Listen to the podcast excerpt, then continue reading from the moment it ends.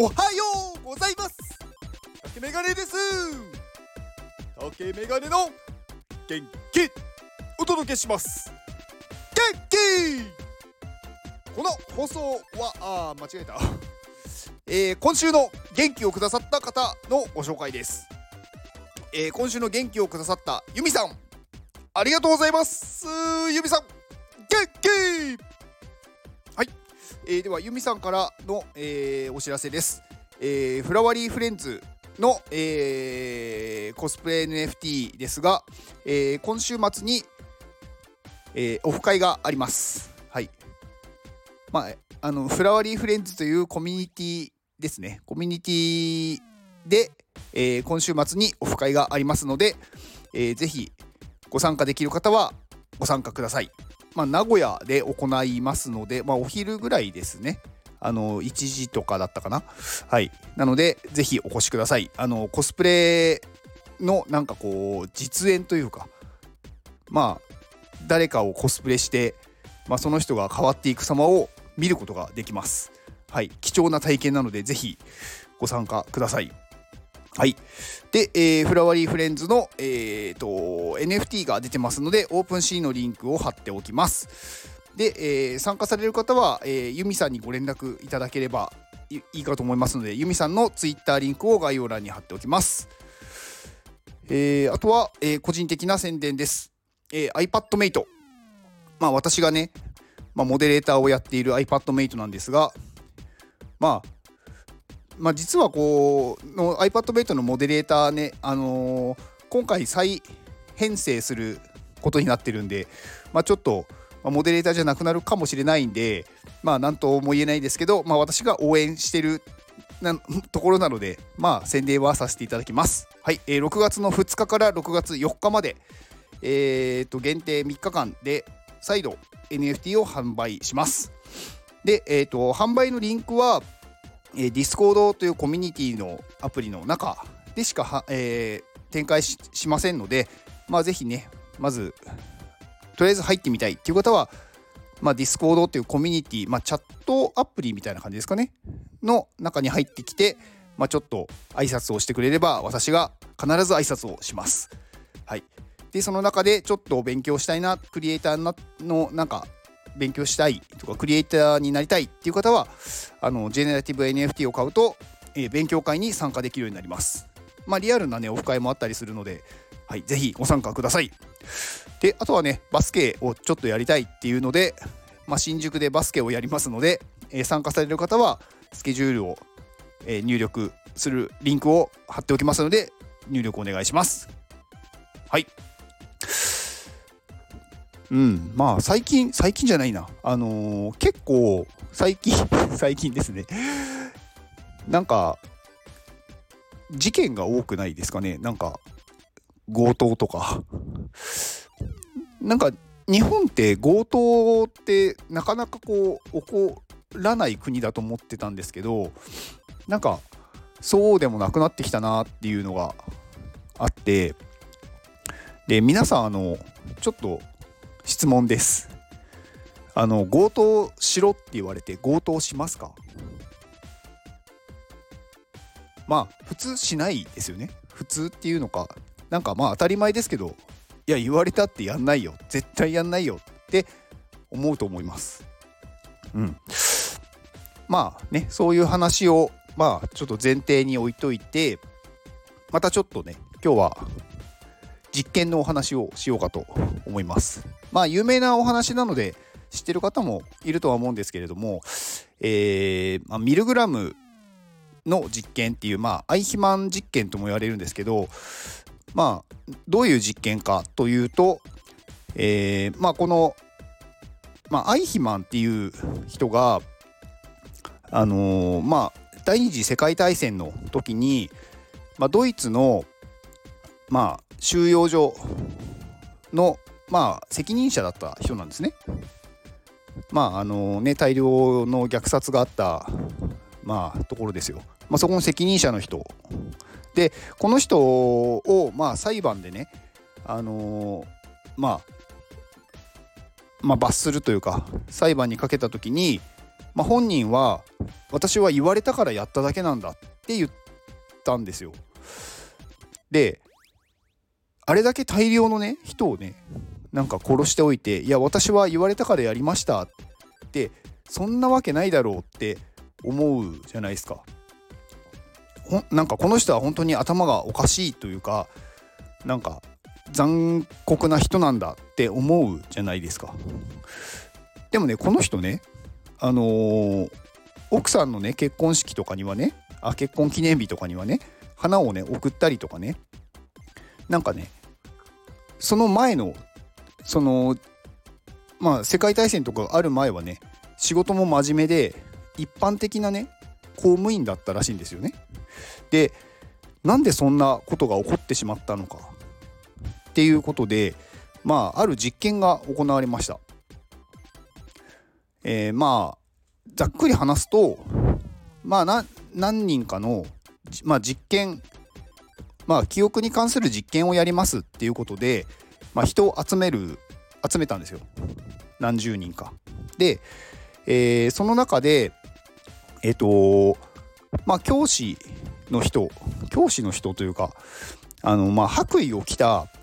まあ、先生がいます。であなたは、えー、単純に、まあ、ボタンを押す役ですと。であの実験室の向こう側には生徒がいて生徒が先生の質問に答えられなかったらあのこのボタンを押してくださいと。でそのボタンは何のボタンかっていうと電気ショックを与えるボタンなんですね。で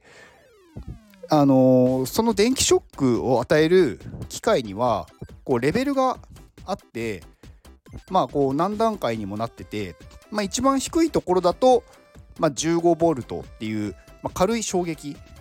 なんかビリッになるような衝撃だけ。でだんだんだんだんその数値を上げていくことができて一番上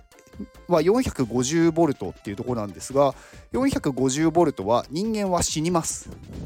まあ、必ず死ぬかって言われると、まあ、死なない人もいると思うんですけどでもまあほぼ致死致死レベルの衝撃なんですね。450V は。で、えー、先生がね質問を出して間違えるごとにあなたはこのボタンを押してくださいって言われるんですよ。で1問目間違えました。はい一番下のあのボタンを押してください。はい押します。で生徒はビリってきます。で2問目質問しました間違えましたじゃあ次このボタンを押してくださいって1個上のやつを言われるんですよでそのボタンを押しました今度は結構強い衝撃が生徒に走りますでそういうふうに繰り返していってでこの最後のね450ボルトまで押した人が何人いるでしょうっていうところなんですがどのぐらいだと思います ?450 ボルトを押すとまあ人は死ぬんですよ。まあ普通だったらまあまあいても1人とか本当になんか100人いて1人ぐらいの1%ぐらいじゃないの？みたいな感じじゃないですか。まあいや全員押さないでしょみたいな。でもねこれ実際はね65%の人がね押したんですよ。450V まで。まあこれはねどういうことかっていうとまあ、人間はねなんかそういう権威のある人とかなんかその自分より上というか偉い人みたいな人から言われたら人をねなんかね死に至らしめるようなことでもやってしまうっていう実験結果が出たんですよね。まあそれだけね人間っていうのはね何だろう怖いというかそういうことができてしまうんですよね。なんかその人が残虐だとかじゃないんですよ。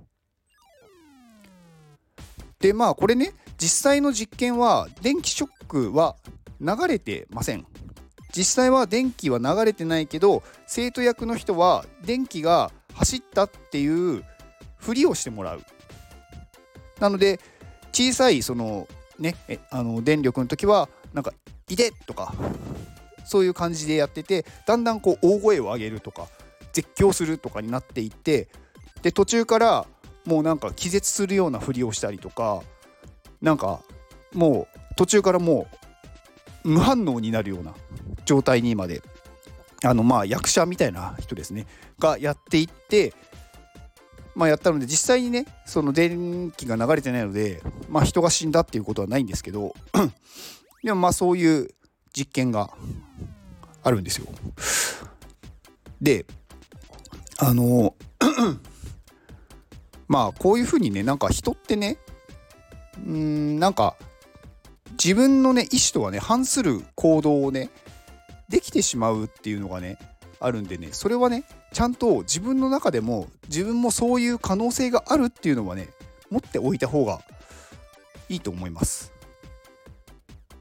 最近のその強盗事件とか結構なんかあるのってあれまあ本人たちがね強盗しようとしてやってるんじゃなくてまあ一部のこう噂というかまあ噂をね信じるのもどうだろうって思うんですけど話では、まあ、まあ闇バイトで、まあ、そういうことをやれと言われたと。だからやりました。別に私は強盗がしたいわけじゃありませんみたいなことをね答えてるそうなんですね。うん、だからそれをね聞いた人がいやいやいや強盗やれって言われたからやるっておかしいだろみたいなって思うんでと思うんですがでもこういうね実際実験があって人間っていうのはそういう権力のある人から言われたらやってしまうんですよね。うん、